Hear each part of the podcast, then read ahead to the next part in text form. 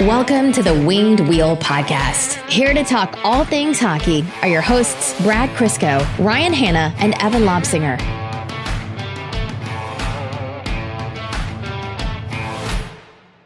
When did we stop uh, doing this in person? Like, when did we stop recording in the studio? 1997. What? no. Uh, March? Was it still March or had we gotten into April yet? Um, I'm gonna say March because I ever since my work shut down or was temporarily shut down, we hadn't done it in person, and that was March 20 something. I'm pretty sure. Okay. That's good enough for me. So that is seven months. For seven months, I had all of our like in studio recording equipment. For for listeners who don't know, we don't actually always record remotely. Like as much as we're making it work, uh, we actually record in like in our well, it's a home studio, but a studio and it's a whole thing. But regardless, we've been doing this since March. Just the other day, for the first time, I wrapped up all of our mics and stands and recording equipment and camera and everything and put it away. I'm not that surprised. That's a level of lazy I can respect. Oh, I thought you guys might have thought that I was like, you know, just attached to the dream, but you both consider me lazy? Yes, absolutely. I just put away my work backpack that I used at work, and I've been working at home since March 16th. Yeah. Yeah. I'm like, uh, I'm, I'm in the phase of, or the process of putting away clothes right now, but I was halfway through putting away my, um, winter clothes all summer, but I never got around to it. So I didn't even seal the vacuum bags. I just kind of pulled the stuff back out and then put new stuff in there. Yeah. A lot of denial going on in this house. I really thought we'd be back in the studio sooner. Well, when time's irrelevant, you know, it, it doesn't matter. Yeah. Watch. Now that I've put it away, a vaccine's going to come out tomorrow. 100%. Yeah, that's what the that's what the scientists were waiting for. Yeah. Me. Uh, still remote, but uh, still trucking along. Welcome to the Winged Wheel podcast. Most of us are alive here. I'm Ryan Hanna. Define alive. I'm Brad Crisco. And I'm Evan. I got nothing this week. I'm I'm good. I golfed the past two days in a row. It's so cold outside, but you know, shot all right, so I'm I'm good. It's almost November. Yeah, I've got a tournament second weekend in November. I'm Second scraping weekend. frost Yeah. off my car every morning. Oh yeah, it's cold out there, but you can still play. That We can't cracked be freezing the past few nights. Oh yeah, I it was like one degree yesterday morning when I teed off. You're a lunatic. When do you stop? Uh, that last tournament will be the last time I play because the course literally closes that day after the Will you tournament. cry? Well, we're gonna have a Viking funeral on one of the ponds out there. What are you just like setting your golf clubs out on the raft or out? We'll just send all of our old hand-me-down drivers out into the raft and light it on fire. People are like on November 18th, the day after, whenever that is. People are going to be like, hey, is Evan okay? Has he he been taking uppers before the podcast? He's way more talkative recently. Like, no, he just has nothing else to do now. So he really focuses Nothing on else to do with uh, that limited amount of energy I have at 9 p.m. He's got frostbite now. He literally can't sleep. No, he's going to come up with new, like, advanced tracking metrics. So, like, completely solve how to track and predict goalies and defense, like, at 19 years old, just because he has literally nothing else to focus on. Yeah, and my big project at work will be done, so I'll have so much time. It, it might actually be a bad thing for me. Oh, I can't imagine it's worse than it is right now, but I'm sure you see it from a different perspective. Yes. If you want to take up babysitting in your downtime, let me know. regardless. Um, on this episode of the Winged Wheel podcast, obviously there hasn't been a ton of news, but there has been impactful news uh, regarding regarding the Detroit Red Wings. Uh, first and foremost, being uh, Tyler Bertuzzi and uh, Steve Yzerman could not come to an agreement prior to his arbitration date, which was today, and so the hearing. Um, went on, and uh, there will be no pre-arbitration settlement uh, or contract decided for Bertuzzi, and we'll get more into that for a sec uh, in a second. We'll also be talking about what this might mean for Anthony Mantha and his uh, RFA contract that's still to be signed. We'll be talking about um, Red Wings overseas, and then just maybe some odds and ends in terms of hockey news. But be, other than that, other than that, we'll be going into overtime. So I might try to predict another hour episode, and I'm sure you guys are looking down at the runtime for this episode. It's like an hour forty nine, as it usually is, and you're laughing. But uh, a guy can dream. Okay. Um, honestly didn't really think we'd be here. Not that I'm concerned, and, and, we'll talk about why, but I really wasn't expecting to reach arbitration, but here we are. Uh, Detroit's first arbitration case since Athanasiou, was it? I believe. Did he go to arbitration? He held out, didn't he? Yeah. Yeah. As Evan looked it up. Yeah, that was so long. Like, in terms of like how we've been perceiving time, that feels like a decade ago. Regardless, um, this is kind of the first big uh, roadblock or or serious uh, signing story since Yzerman came aboard, and it looks like he and um, Tyler Bertuzzi really uh, couldn't come together on a deal, and so a third party arbitrator is going to be deciding a one or two year contract. And Bertuzzi it's surprising after the figures came out of what each side was asking because the Red Wings offer was 3.15 million. Bertuzzi's ask was 4.25 million, which I, I thought was very reasonable for, from Bertuzzi, even given the cr- current end of the world. So, Twitter the last couple days has just been an endless stream of conspiracy theories about how two got, two parties can be so close on something where both sides are seemingly so reasonable and not get something done. So the sticking point, I would guess, is term. Uh, maybe Bertuzzi wanted six, seven, eight years. Yzerman was only offering short term. Uh, it could be vice versa, but that sounds like the more likely to me. Um, now with arbitration, it's going to be a one or two year deal. I'm guessing it's going to be a one year deal because a two year would walk him right to unrestricted free agency. And even if the Red Wings don't consider Bertuzzi part of their long term plans, it would be silly to lose him for nothing. So I think when the ar- arbitrator says, you know, here's the one year offer, the two year offer, or however that works, the Red Wings are certainly going to go with one year. And then we'll be right back here next summer, hopefully in a world where money's flowing a little more freely, everything's not so tight. Bertuzzi can maybe ask for his 4.25 million, and uh, Steve Yzerman will go, "Sure thing, bud. Here you go." I've been thinking a lot about it, and my initial thoughts were what you just said, Brad. Where 1.1 million apart isn't a little bit, but it's also not a lot, really, unless you're talking about a crazy long contract, which brings me to your second point, which is that it's likely term. I, I don't know whether it's Bertuzzi's asking to be walked right to unrestricted free agency, which obviously Yzerman won't do. You're either taking a one year deal or you're buying UFA years, or uh, Bertuzzi's asking for like seven or eight years, and Yzerman doesn't want to commit that long, especially at the dollar value that Bertuzzi's likely asking for. That said, it's really just a complete unknown, right? Like, like Helene said on the, the previous podcast, we have nothing. We have nothing when it comes to Steve Yzerman. Very little of this ekes out. If we were going to find something out, it would have been through like Bertuzzi's agent or something. Um, there's really no indication. Term makes the most sense as a sticking point.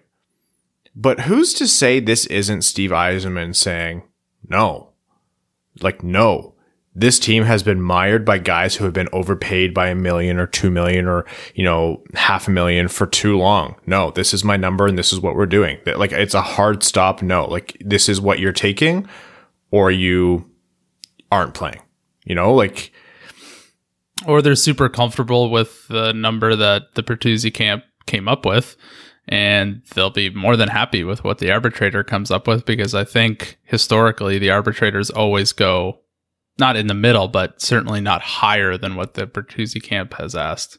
So mm-hmm. I was thinking along those lines, and, and that did make sense to me because if you're comfortable with $4.25 million, of course you'd be comfortable with like 3.75 if that's what the arbitrator deems, but that's on a one year deal. Right? So even if you're comfortable with that number, the Red Wings have infinity cap space right now. And yeah, he, Yzerman is very clearly hoping to weaponize the cap, so he does still need to be careful with the dollar figures for this year.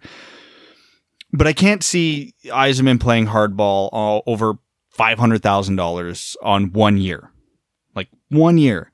That's that's why I keep coming back to term because again, as Ryan mentioned, uh, he's got to buy if on any deal north of two years, he has to buy UFA years, which at that point. Uh, Bertuzzi's likely asking for more than 4.25 because the longer this goes, the higher Bertuzzi's ask.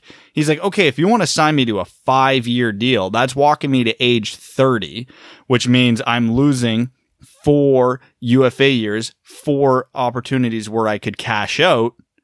You're paying me more. So his one year ask could be 4.25 million dollars but it's more likely his five, six year ask, whatever it might be, is probably closer to five or six million dollars. So even though it's easy, and like I said, my initial thought was they're only $1.1 million apart, they are very likely not $1.1 million apart on a longer term deal. This might just be Yzerman saying, all right, let's just see what the arbitrator says, and we'll revisit this next summer. Yeah, that's a really, really important point. The numbers filed aren't necessarily what they've been fighting over this entire time. All their talks could have been saying, yeah, we're going to go for a long term deal. That's what we're going to try to work out. And if we can't figure that out, then we'll let the arbitrator figure out the short term deal. So, yeah. Um, I was trying to find out who the last Red Wings were to go to um, arbitration. I th- did Peter Mrazek go to arbitration? I can't remember. I think that was team filed though. That sounds familiar. Maybe I should look this up. And I think the one that actually did was Thomas Tatar. I think that was a player filed arbitration. I think. I couldn't really find any details because the internet was basically just flooded with Tyler Bertuzzi articles. Yeah, yeah. But those are the two most recent that I could kind of think of. Um, I'm sure we're gonna get like people will tweet at us telling us. There's probably one last season that we just don't even remember. There's probably one two weeks ago that we probably don't even remember. Our brains are just fried at this point. The the the thing about Tyler Bertuzzi is I think you're right, Brad, in that Yzerman's probably not going to get stuck on, you know, a minimal amount of dollars when you have so much space. And, you know, he might not view Bertuzzi as the main core, like the Larkin level, but there's no denying that Bertuzzi is a very useful player for this team. Um, but it also sets an example for the Mantha negotiation, right? Mantha didn't elect to use his salary arbitration rights. Um, he is exposed to offer sheets, but as we've said before on this podcast, because of the compensation on offer sheets, please someone make a stupid move and give Detroit four first round picks. Um, you set the tone with the Bertuzzi contract, and then Mantha knows exactly how serious you are. Yzerman, since he came on came into Detroit, has not signed a single contract longer than two years, unless unless it's an entry level contract. The longest contract he signed is two years. I'm not sure that he has that confidence yet in the team or those players to be signing longer term deals at any kind of significant dollars that he's uncomfortable with. Um, it could be that he, you know, doesn't have a solid assessment. Like he, he's not completely sure that Bertuzzi is going to keep this up for a long time.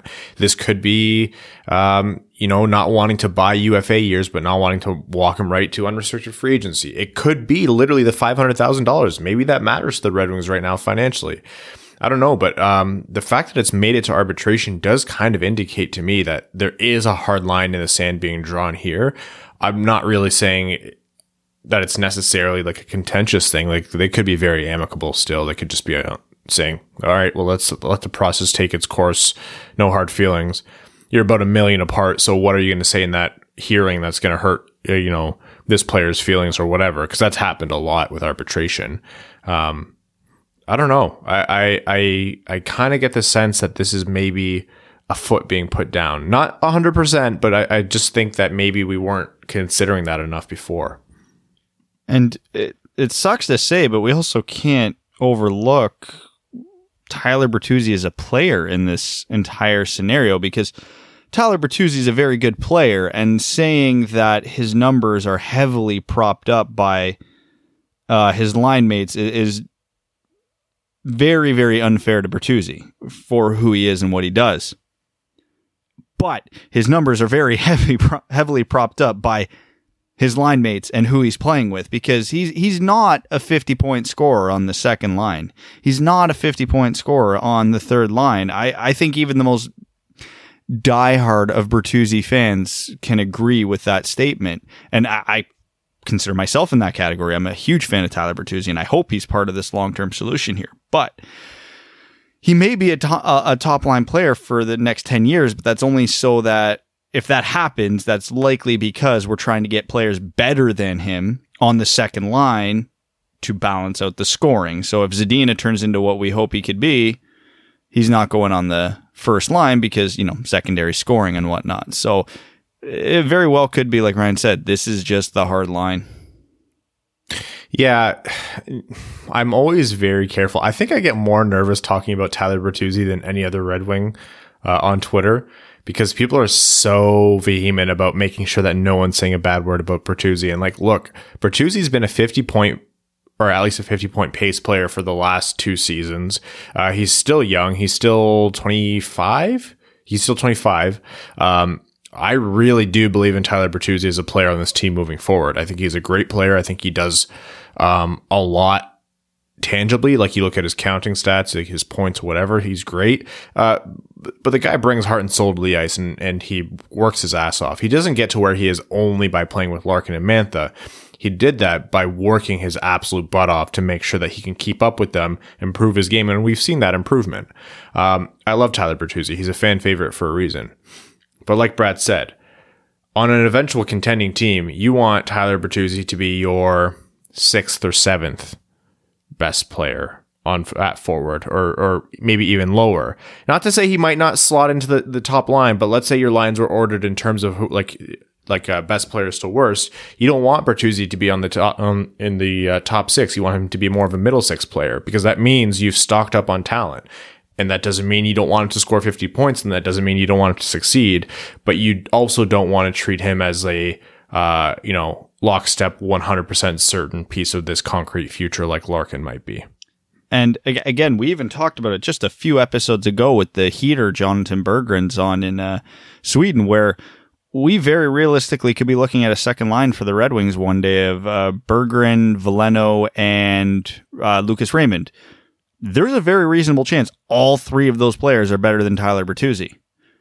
And yet Bertuzzi could still be on the first line to allow that second line to be as good as they can be. So again, you need players like Tyler Bertuzzi. You absolutely need those complementary players who are good, who are legitimately good hockey players, if not line drivers, um, to slot in with your Larkins and your Manthas. But the catch is you don't pay those complementary players like the Larkins and the Manthas. And again, it's I'm not saying they're the same player, the same situation, et cetera, et cetera. But that is exactly why Justin Abdelkader got overpaid. And that is exactly why it screwed over the team for the next 10 years. So again, Bertuzzi's younger than Bertuzzi, than Abdelkader was when that contract is signed. Tyler Bertuzzi right now is better than Justin Abdelkader ever was. I'm aware of all of this, but you don't commit mega long term and mega dollars to players who are not in the, as Ryan said, in the role of the six best forwards on your team, even if Tyler Bertuzzi obviously is right now because of where the Red Wings are. Um, Mrazek did file for arbitration. They uh, came to a settlement an hour before the hearing. Um, Athanasiou didn't. Evan was right. He just held out.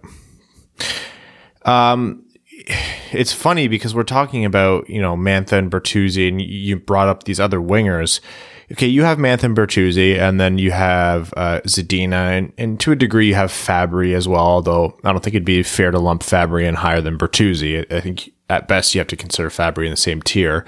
And then you have Raymond and then you have Berggren and then you know, whoever's coming the next draft there. And then you have Brome right now, who's also crushing it over in Europe who knows how Evgeny Svechnikov's going to do? Maybe he surprises and moves up even more. The Red Wings, I don't want to say have a glut of wingers who could play in their top six, but they have a lot of options and they have a lot of swings at the bat for wingers who could eventually be top six forwards. Um, obviously, is a little bit thinner, but you you can understand the thought of of patient roster construction here again, you don't know what's going to happen. Bertuzzi is going to get a one one or two year deal. Maybe when the money starts flowing back into hockey next year, um, then they'll sign the long term deal. Maybe that extra another year of fifty to sixty point scoring will will ease Yzerman's mind, and then he'll pay Bertuzzi. Who knows? Or maybe you know what? Maybe it's Bertuzzi who wants the short term, and Yzerman insists on only long term. You don't really know. I mean, if I look at how many players in unrestricted free agency are taking one year deals right now, Taylor Hall, uh, obviously being the most prevalent example, they're like, there's no money right now. The world's ending. Everything sucks. Let's just kick this can a year down the road and see how much money's floating around next summer. Yeah, man. Raymond, Berggren, Mastrosimone, just like those guys are there right now. And then if you want to go a little bit for, like deeper down into who might make it, like you go Cross Hanas, you go um, Soderblom. Obviously, has been doing well if he continues to progress. Niederbach. Well, he he'll they'll want him at center ideally. Although he could flip to wing, yeah. same as Veleno. His skating might hinder him at that as much as I'm not sure that'll be an issue, but that could be an issue. Regardless, yeah. So and for those who don't know, um, actually, we did talk about it last episode, um, but it's that the arbitrator can offer a one or two year deal that the team elects, right? Like they're the ones who choose which ones, how they want to sign the player. Yeah, the team, I think, elects for the term, and then the arbitrator picks a number based on the term, I believe.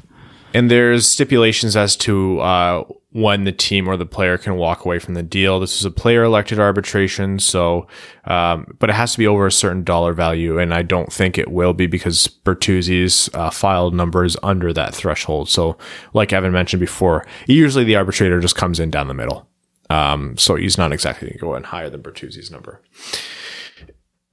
Are you worried about Anthony Mantha and his deal? No, not really because he's still got two years to UFA, there's always that, like I said, one year kick the can down the road. Yzerman's not going to walk unrestricted free agency. Again, the worst case scenario for Mantha right now is an offer sheet. And Mantha's good, but what it would likely cost uh, another team to lose Mantha, the Red Wings are going to get very heavily compensated for losing him. So there's really no bad scenario here unless the Red Wings piss Mantha off so damn much. He's just like, I'm just going to hold out then.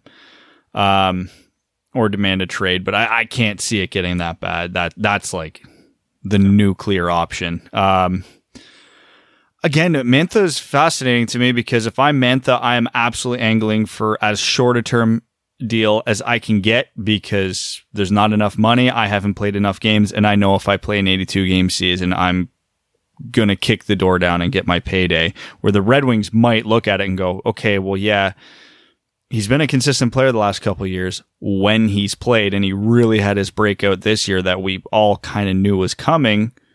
Let's see if we can get him locked in long term now that he's cheap, that the salary cap is low, that there's not a lot of money going around. So, yeah, even though things might be tight for the next two years, if you got Anthony Mantha for $6 million four years from now, that's going to be a bargain. So uh, that's the thing with Mantha is there is way more options in terms of how this could go and what the team and the player would would want. With Bertuzzi, there's options, but it it's what makes sense is more limited.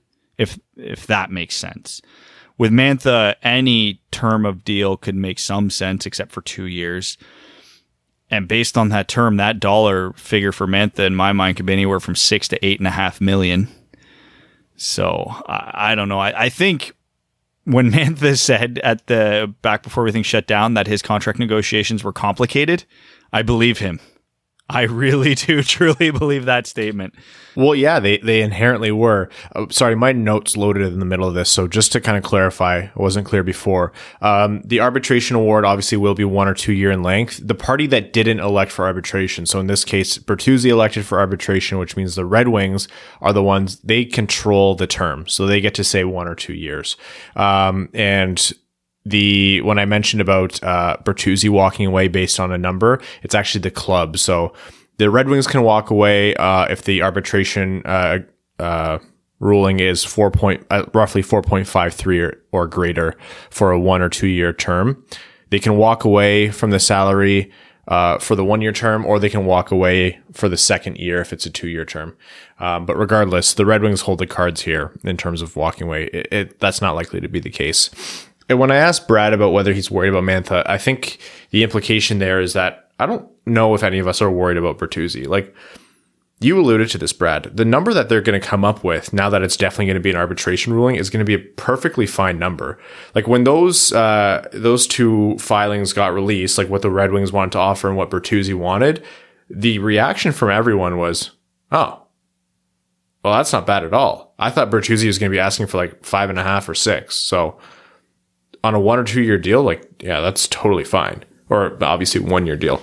Um, I still think Bertuzzi's asking five and a half or six. I just don't think that's on a one year deal. No, no. And so the outcome here is that, yeah, this might be uncomfortable for Red Wings fans. And yeah, we might have to be talking about it a lot, but don't confuse us covering this and really talking about it and, and picking it apart as being concerned or having any reason to panic. Whether or not you're a big fan of Tyler Bertuzzi or you're one of the minority who, and I'm not saying necessarily you're wrong, but you're one of the minority who don't really believe in him long term.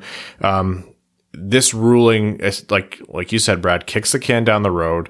It gives the team a lot of options, and it gives Bertuzzi a lot of options. If he's betting on himself, then great. If the Red Wings just need a year to either assess him further or get their finances in order, that's fine. There's no real terrible outcome here, so and it's interesting, but no cause for concern. And one thing I don't know if we mentioned specifically, we talked about how Bertuzzi might want to kick the can down the road.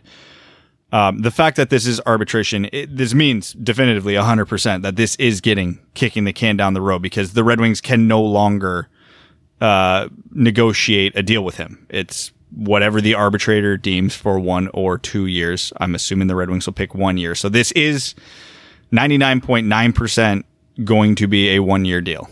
It's a 0.1% chance it could be a two year deal. That, those are the options. It's Ivan's going to come in as a wild card. Walk into UFA status, Bert. Just to wrong. Um, and then with Mantha, yeah, complicated is the only way you can put it. You have a guy who has a world of talent, but has not had enough healthy games in a row to to display it. He's at that perfect awkward age where he has a lot of good years left, but is it enough good years to be given him a seven or an eight year deal? Um, does he fit into the future in terms of the next iteration of this team that's successful enough um, to challenge for a cup, or do you maximize on that value now by by signing him and moving him? There's a lot in play with Mantha, and it's it's kind of an uncomfortable topic for Red Wings fans. But the reality is, I I, I can't say for certain that he's going to be on this team moving forward. If he's uh, don't don't you be the one to start this. I've held off for a long time. I'm not gonna lie, I've held off on this for a long time. So, he, okay, here's the thing, and here's the issue I have. Like, if we're talking about trading Mantha or Bertuzzi for value, oh yeah, it makes all the sense in the world. They're they're worth a ton right now. You would get a heavy return on them. Um, we all saw the Red Wings last year, right? With them, how bad they still were. Could you imagine the Red Wings as they are without Mantha for like just say two full years. Just think he's not Lucas Raymond's not coming this year. Berggren's not coming this year. Veleno's not coming this year. Uh, there is such a thing as you as going to nuclear, and you do what the Coyotes did and the Sabres did, and the holes they're still digging out of. Man, you got to keep some good players. so I I can understand trading Mantha and Bertuzzi for value, but just from a practicality standpoint, I don't see how the Red Wings get through the next few years without him. Yeah, I, I think if it happens, it's not happening soon. If there's a short term deal being signed here, then I think it's a little bit more likely. Um, but at, at the end of the day, I just think that might be on the horizon. It might be something to start considering long term. I don't think it's going to happen. If it if it does happen, which I'd give it, you know, it's still a pretty small percentage in my head. Um, I, th- I think it's still a ways away. Um, the contract negotiations, yeah. I don't want to say I'm concerned. I'm very curious. Those ones in my mind hold a lot of weight. It's it's a lot of the definition of how Yzerman's going to be handling this team. It's a lot of the definition of where Mantha's going to be fitting in in the future. It's it's going to do a lot of predictive, you know, reckoning for for the Red Wings. So uh, the hearing was today. We'll know by Tuesday about the verdict, which means by midweek episode we'll be talking about what Bertuzzi's contract is. And as for a timeline for Mantha's contract, who knows? If if it really uh, if the season starts January first, like some people think that, and the Red Wings are getting an extended training camp um, as one of the seven teams who didn't get to go into the play-in bubble, like the NHL said, we have at least a month to worry about Mantha's contract still. Yeah, that's a lot of time. Okay, uh, let's move into the Red Wings over in Europe. Let's talk more about Jonatan Berggren. Yeah, let's talk about the SHL, aka Red Wings Development Camp. It really is. There and are so many. you really can't like when SHL games are happening. I have not had like a batch of SHL games that I was just like mildly tracking, um, and not come away extremely happy. Just I've, by because there's so many Red Wings prospects playing. I've downloaded the Swedish hockey app and I'm now getting notifications for uh, Malmo, uh, Frölunda, and Rögle. yeah. yeah. I'm. Uh, Speaking of which, Frölunda played Rögle, and if you told me those two teams were playing each other and Jonatan Berggren and Mo Seider would combine for five points, I'm not sure I would have believed you. I mean, if you asked a week ago, I would have believed you. Yeah, that's fair. I would have assumed all five were Berggren, though. I, w- I would have chalked that up as more likely than Seider getting a goal and an assist, and then Berggren putting up three assists. There's an important point to Berggren, which is that this isn't a guy who's, you know, breaking through some ceiling that he's never broken through before and he's tapping this un, uh, unknown talent and, and what a surprise. This is a guy displaying the talent and the ability that he's kind of all, always had. It's the reason why he was picked 33rd overall uh, he was picked three picks after Joe Veleno, just to kind of give context as to where the Red Wings picked him. Yeah, like, yeah, he was technically a second round pick, but he's really just as much a first round pick as Joe Veleno was, or Joe Veleno is really just as much a second round pick as Berggren was. Like, those guys were drafted in the same lump. Um, so he's always had this ability, which is why we were so excited when they picked him. He was in our in our mind a first round talent. So um, this isn't a guy who's busting onto the scene Elias Pettersson style and is just going to tear up the NHL for 100 points. But for a guy to miss as much time due to injury as he did to come back and do this, it really makes you start to put him back into a this guy's projection is a top six winger for Detroit, and anything less would be a disappointment. Right. Absolutely. The the really exciting thing about Berggren, um, obviously him reaching his ceiling is still the most exciting thing, is what he's becoming as a player, not necessarily how good he, he is.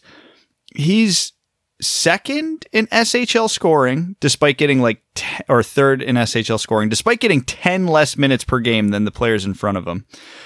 Um, but he's got two goals and 14 assists. And I think we've all been banging the the Red Wings have no playmakers drum for a few years now, and all of a sudden, Jonatan Berggren might be one of the best playmakers in the world, not currently playing in the NHL.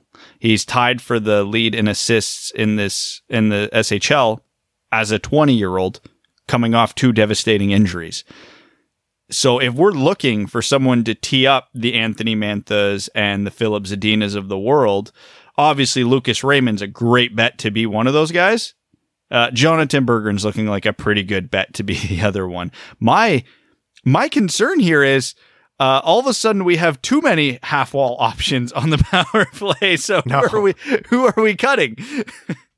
it's the uh, it's that age old thing where like you ha- you're completely starved for one aspect of the game for so long, and the moment you have like one more than you think you need, you're like, oh, too many, let's trade one away. But then you forget that like with prospects, you need like twice as many as you think you do. So the ones that don't hit fall away, and your team doesn't suffer for it.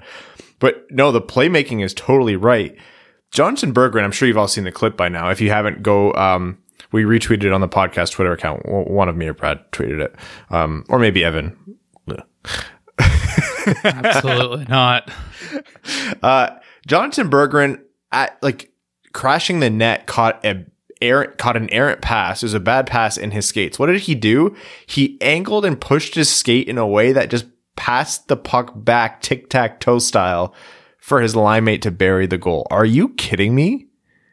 I looked at that. I'm like, it's so obvious that he did that on purpose, but it's such an unbelievable play for a guy who is not even on the ice, you know, however many months ago to make that it was like, you would think that this is a different prospect right now.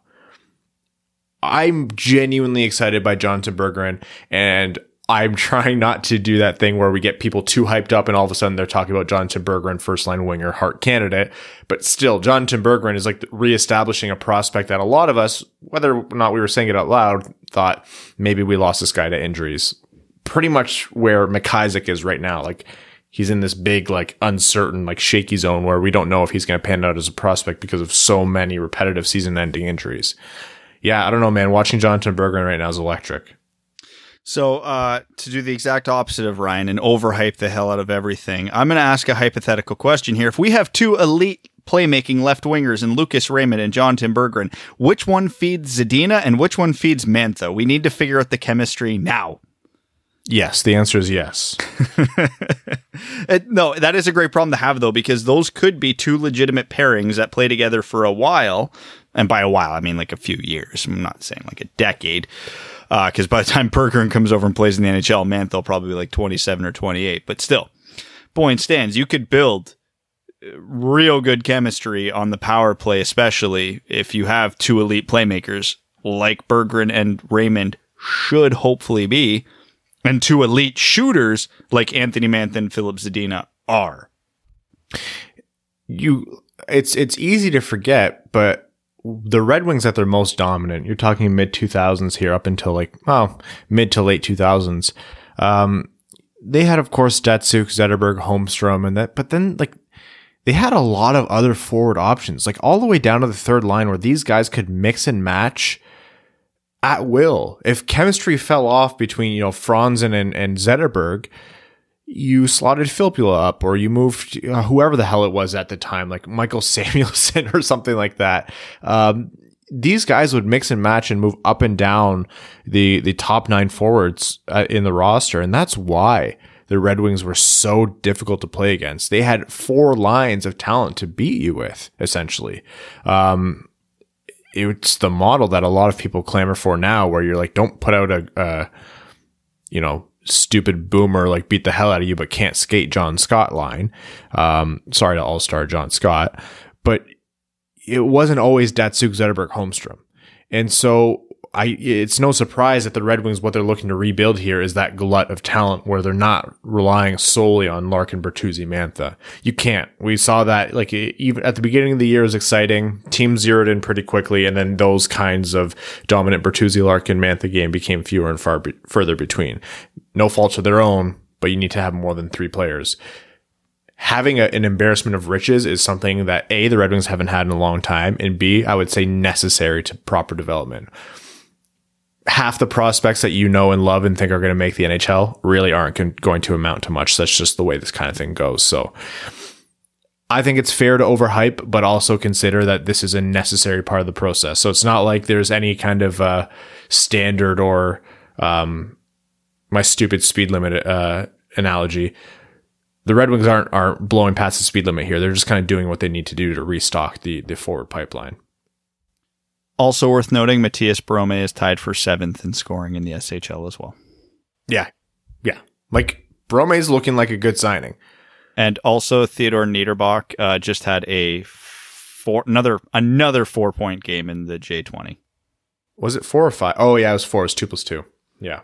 So uh yeah, so that the, I forget who tweeted it, but that guy who tweeted that basically the SHL is just the Red Wings development camp. It is True. Soderblom's developing well. Lucas Raymond's playing well, even if his uh, stats have cooled off a little bit the last few games. It's uh, fun times over in Sweden. It's to the point where uh, Niederbach didn't get the call for the World Junior Camp for Sweden, and the Red Wings still have four other players on the roster. Is it? I believe it's five. Yeah. So, um, quite a, yeah, quite a bit to be excited about. Uh, Mo Seider scored his first goal in the SHL, which is good. Just kind of threw the puck at the net. Um, seems to be playing well there. Is immediately a fan favorite. What I really loved is that people like right away are talking about how mature his defensive game is, and I don't like using the word special for players because I think it's a little bit overused and it does that thing that you know we just joked about not doing with you guys, which is overhyping um, and getting people too excited about a guy. But defensemen in general don't mature defensively completely for a little while. They need quite a few games to kind of get up to NHL speed, defend at a, in a way that's you know solid and reliable, and you know revolves around smart decision making, which is 80% of defense. Moritz is being talked about like they're like this guy's defending like he's 30 years old and already an NHL veteran. veteran. In my mind, that is the best possible scenario for Moritz Seider because if his defending's already that good and he still has room to grow offensively, special might not be too crazy of a word to use for him. In a perfect world, that's exactly what'll happen. And if he does develop uh, any any semblance of an offensive game. Oh man, doesn't even need to be that good, right? Like he, he doesn't need to blow the, the barn doors off. He just needs to every once in a while be able to throw the puck at the net and it goes in, or or just make the right outlet pass, or you know move the puck on the power play as needed. Yeah, pretty much. If he can get to be a 30, 40 point scorer, we're talking about a guy who's probably going to be a top 20 defenseman in the league just because of the strength of his defensive game oh, if Moritz Seider ends up being a 30, 40 point scorer and his defensive game pans out as it is so far and as he was drafted for, that is a, like, I will go on record as saying I've never been more wrong about a pick than not wanting Moritz Seider originally at six overall. Like, what that would be, they would knock that out of the park. And that's, you know, irrelevant to any other players that might have been picked there or, or picked after Seider. Um, so we've talked about uh, Raymond, Niederbach, Seider, Berggren. Yeah, Brome continues to just be a, a, a, solid player over in the SHL. This is a guy who, in the meantime, might be looking at getting some serious ice time in Detroit as um, the Raymonds and uh, Zadinas and everything kind of get more either move over to North America or get more acclimated to the North North American game. Um, and you're both nodding, and people can't hear you nod, and so I'll just kind of narrate. Brad is looking. That eyes darting my back and forth. my and what's next? Nod. Keep it coming. And the only other point I have here, other than that, before we jump into overtime, is unsigned UFAs. Um, Mike Hoffman, Michael Granlund, Duclair, Kovalchuk, Haula, Vatanen, Galchenyuk, Hamonic, and Athanasiou. Haven't moved yet. Any of those guys you think relevant to Detroit, or any of those guys you think have very obvious moves around the league? Um, I don't think there's a lot of very obvious moves for anybody right now, and I think that statement held true right at the beginning of free agency. It it truly is weird times. Um, for the Red Wings, unless they buy out Nielsen, I just don't see the roster space because uh, again on my rough depth chart right now i'm not even sure there's room for adam erne who they have already re-signed this year. And again if we lose adam erne i'm not devastated. Uh, i still have terrible trust issues with our coach to make the right decisions so i still get worried about things like this even though i probably shouldn't. But if the red wings were gonna sign one more free agent, I it would almost certainly have to be a forward. Uh, I would want Athanasiou for the pure chaos factor of it. But realistically, I think the best bets for them, if they were, I think Erik Haula would be an intriguing center option. Um, and again, get him on a one or two year deal. He would have good value at the deadline. Duclair would be a fun reclamation project, but doesn't again, based on what Yzerman looks for in a player, I don't think that's overly likely. Same goes for Alex Galchenyuk, but I think he would be a worthwhile reclamation project. At worst, a usable third line player.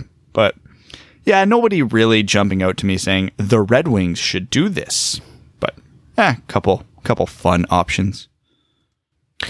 Yeah, just in terms of Oh, this Svechnikov keeps coming into my mind. Doesn't matter where you land on Svechnikov. The guy needs a look, and you can't keep filling in the roster. So if Nielsen gets bought out, Nielsen gets bought out. That's great. That still could technically happen with the Bertuzzi arbitration. The um, I think it's two days after the decision, so that would make it Thursday, Friday. They'll have a 24 hour window. They cut it. They cut everything down. Originally, by rule, it was supposed to be uh, three days after the decision was doled out, there would be a 48 hour window, but now it's two days after the decision. It's a 24 hour window. New COVID rules. Okay. And with that, uh, we're going to jump into overtime uh, a bit sooner than usual here. Um, we're going to start out with our Patreon supporters um, who allow this show to happen and, and uh, give Evan the free reign to just kind of nod aimlessly at us. Thank you so much. I couldn't ad lib an insult to you in time, but I noticed that I, we had your attention for a second, so I had to throw something your way. Uh, Cody Stark says, Thanks for drawing my name for the upper deck cards. Congratulations, Cody. So that is two upper deck boxes that we've given away. So two more to come. Is it, Brad? Yep. Two more. Yep. Uh, Cody says, I tested positive this week for the Rona, so this was great for the spirit. Too bad I don't have any hockey to watch during quarantine. Trying to find an online stream for these European games is actually worse than the symptoms I have. Thanks for helping me get through. Uh, well, first of all, get better and glad to hear that your symptoms aren't too bad. Uh, secondly, I feel your pain about the streams. Oh man, is it difficult to watch consistently. Garrett TV. Ooh, Garrett says, uh, Namaste Hockey Amigos. Can you spend a few minutes discussing the differences in player development on international ice versus North American ice? Uh, very quickly, international ice is substantially bigger, um, notably more wide by a good margin. It opens up the ice a lot. Some people say it's better for the offensive game. A lot of people, I think, fairly say it slows the game down too much because players can just possess the puck for way longer. Um, I'll tell you, as a player, it's exhausting to play on that ice. Uh, so if you care about their endurance or anything like that, I don't know. I think it's it's not like growing and developing on European ice is no good. Obviously not. There's a a, a lot of the best hockey players in the world grew up on that ice, but to just to adjust the, the North American game, you have to realize you're not going to get the same kind of space and time that you get on European or international ice, and that's the big difference for me. That is all the difference for me. And the only difference for me is how quickly things happen. Because on North American ice, you get the puck and someone is on you. It's not a matter of, oh, I got time to, you know, turn, go for a bit of a skate and make a decision. It's no, they're there, be ready, process the play quickly and move on. That's why there's more offense because things happen so quickly. There's more chances, there's more opportunity. And when things happen that quickly, there's more mistakes and mistakes lead to chances. So yeah, it's basically uh, slowing the game down for you in, in Europe. And that's not a bad thing. Some guys need that time to develop. It's fine. But when people say, talk about, oh, I don't know how this guy's game is going to translate to North America, that is why. Uh, bonus question for Brad or all of us. What's our favorite album to come out since Hybrid Theory dropped 20 years and one day ago? Mine might be You're a Woman, I'm a Machine by Death from Above 1979, Yay Toronto, or As the Palaces Burn by Lamb of God. Oh, if I had to narrow it down to my to one. Uh, I'm I'm just gonna go with White Noise by PVRIS. I've been listening to that steadily for six years. I can't I can't not pick it. I've listened to it so goddamn much.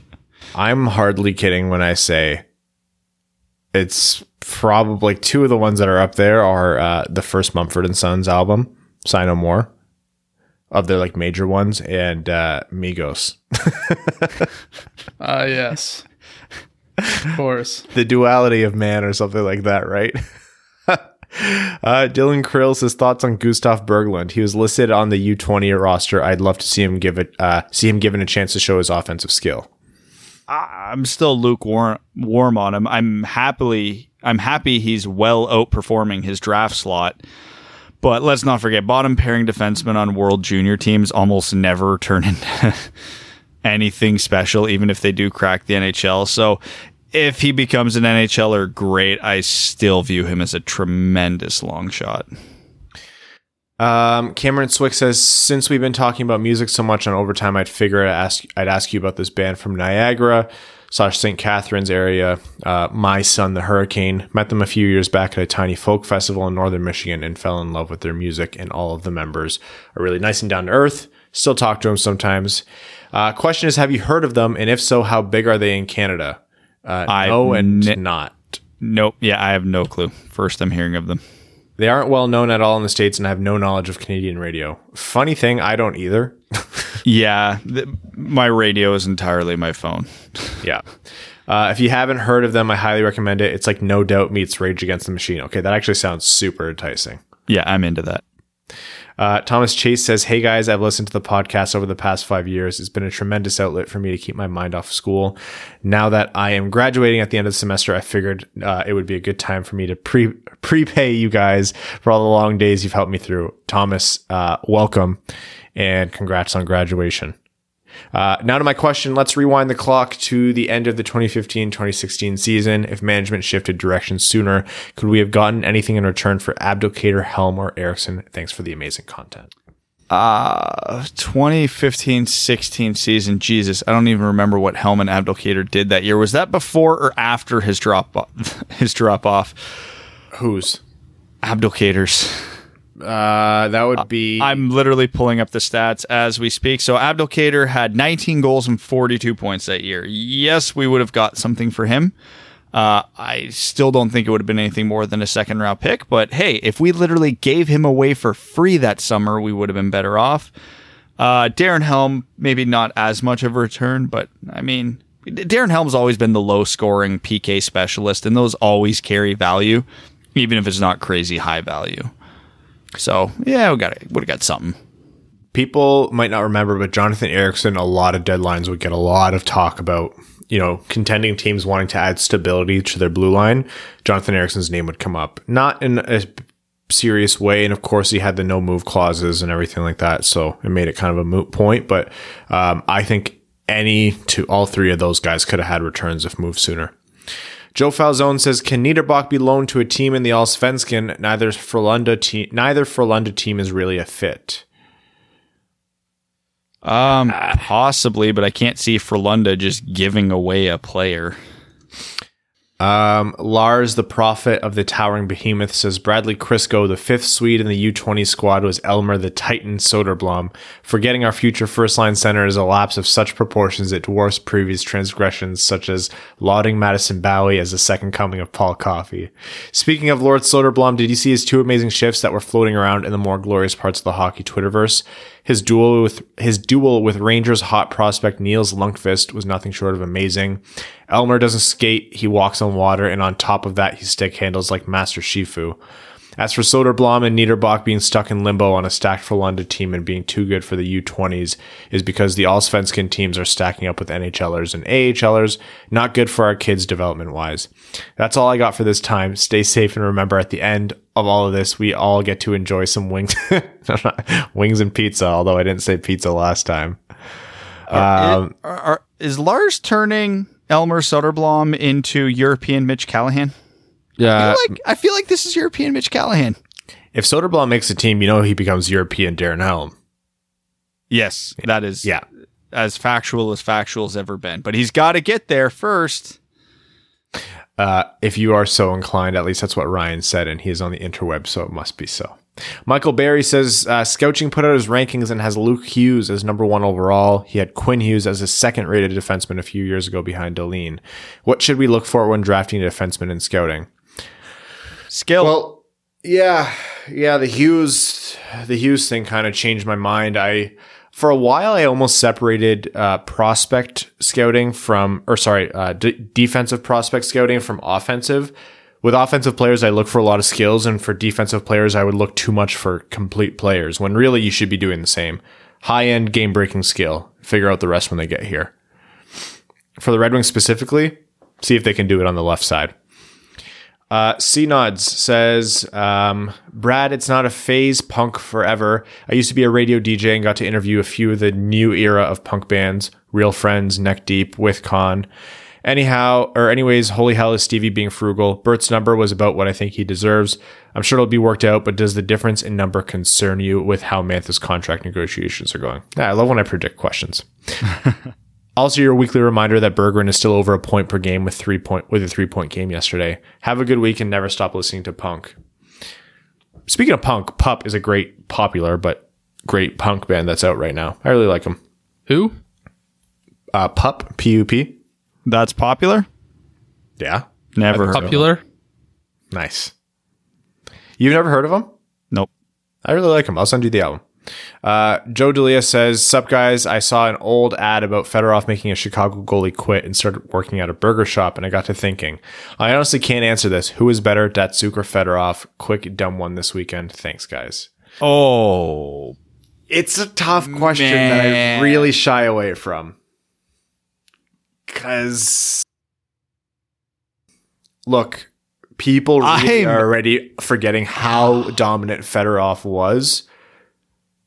Like, one of the best players on the planet at his peak. Hart Trophy winner. Um, That's- like that's gotta be the supreme at both ends of the tiebreaker, right? That's got to be the tiebreaker. He he won a league MVP in a league that fit, featured Mario Lemieux and Wayne Gretzky and Steve Yzerman. Yeah. It's got yeah, it's got to be Fedorov. And like they're such similar players. They were high skill guys who were like Selke winners, two way forces, but would still put up ridiculous numbers. But yeah, Fedorov got more cups than an MVP. So Yeah. it, it's hard to go against that. More and he also but played, defense longer. for a bit. yeah, and was like good at it. I don't know. Uh, Yeah, I give it to Sergey here, but it's really like an embarrassment of riches. You're talking about two of the best players to play the game, like two of the highest skilled players to play the game, and two of the most complete players to play the game. Man, you look at Red Wings compared to like the Leafs and stuff, like other prolific teams. Uh, Duncan Cooper, who's a new patron, welcome to the family, says, Hey guys, brand new patron from Napa, California. I'm a teacher, but also work at a large independent craft brewery on the side. During the busy summer, we started a Ric Flair or LCI, LCA style, woo, among the employees during busy hours. I have to tell you, it brought me around on the LCA Woo Birds. Pure cathartic joy and energy when you hear it echo around the building from employees and customers. We're all the way on the Woo train out here. Sorry, Brad. Anyways, question is this: With the emergence of Germany as a new hotspot for prospects in the last couple of years, Bach, Stützle, Seider, Peterka, etc., what country do you see being the next dark horse location for prospects in the future? Uh, thanks for all the incredible content. It's helped me to stay engaged with my Red Wings when I'm so far from home in northern Michigan.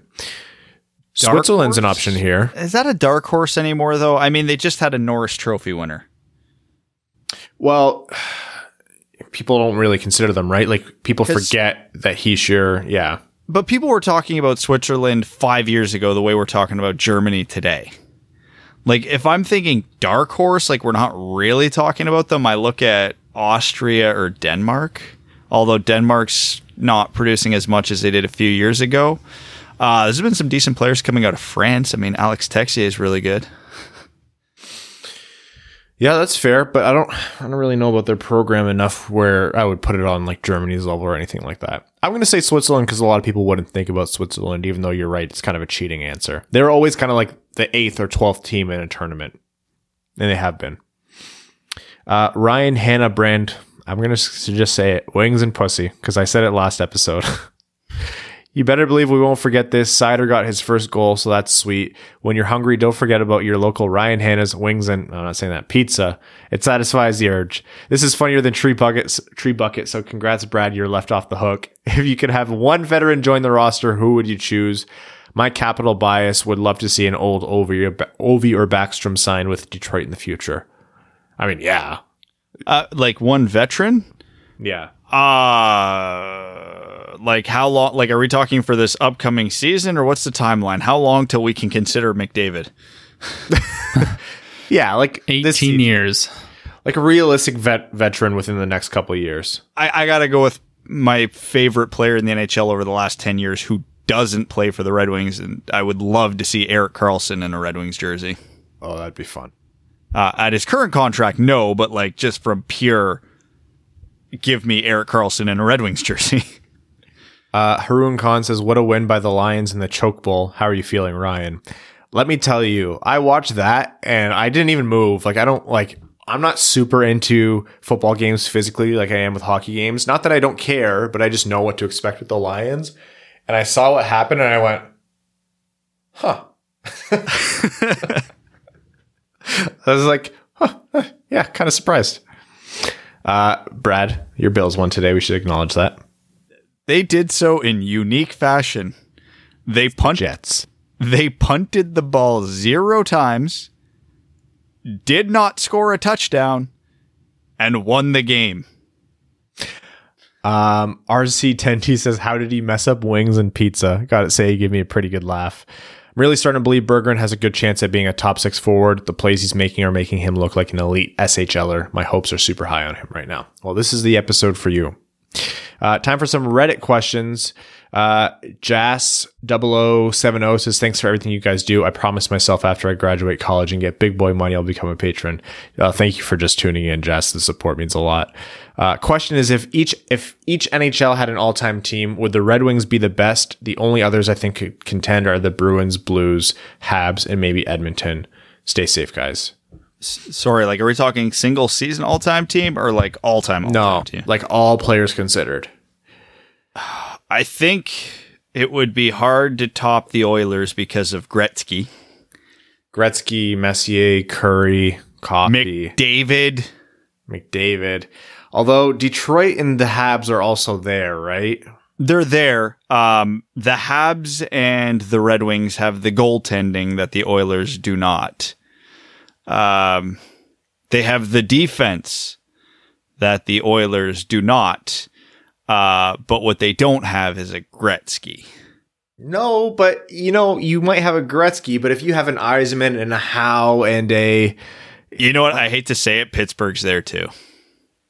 Crosby, Lemieux, Coffey. are you running four lines though with that team? Oh, are we talking four four lines? Yeah, no. Yeah, I'm Pittsburgh. talking Pitt- full team.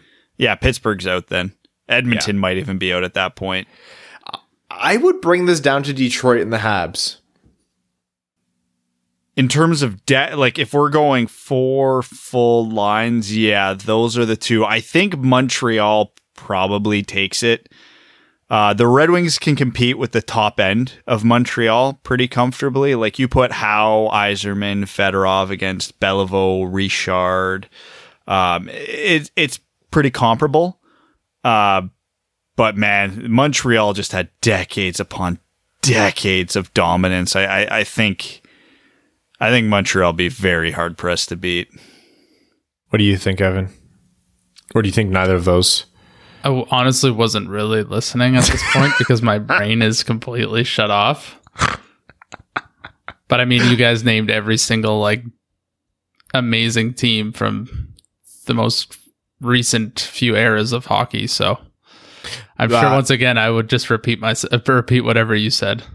All in terms of all-time teams, if you had to make all-time teams, which franchise would have the best? You're talking four lines deep, like a full squad. Like of all the players who played on their team, Yeah. Oh man, Edmonton jumps out immediately to me, but uh, you got to think Montreal would be up there too with the number of cups they won. Um, it has to be an original six team, right? yeah, there's no way it's not.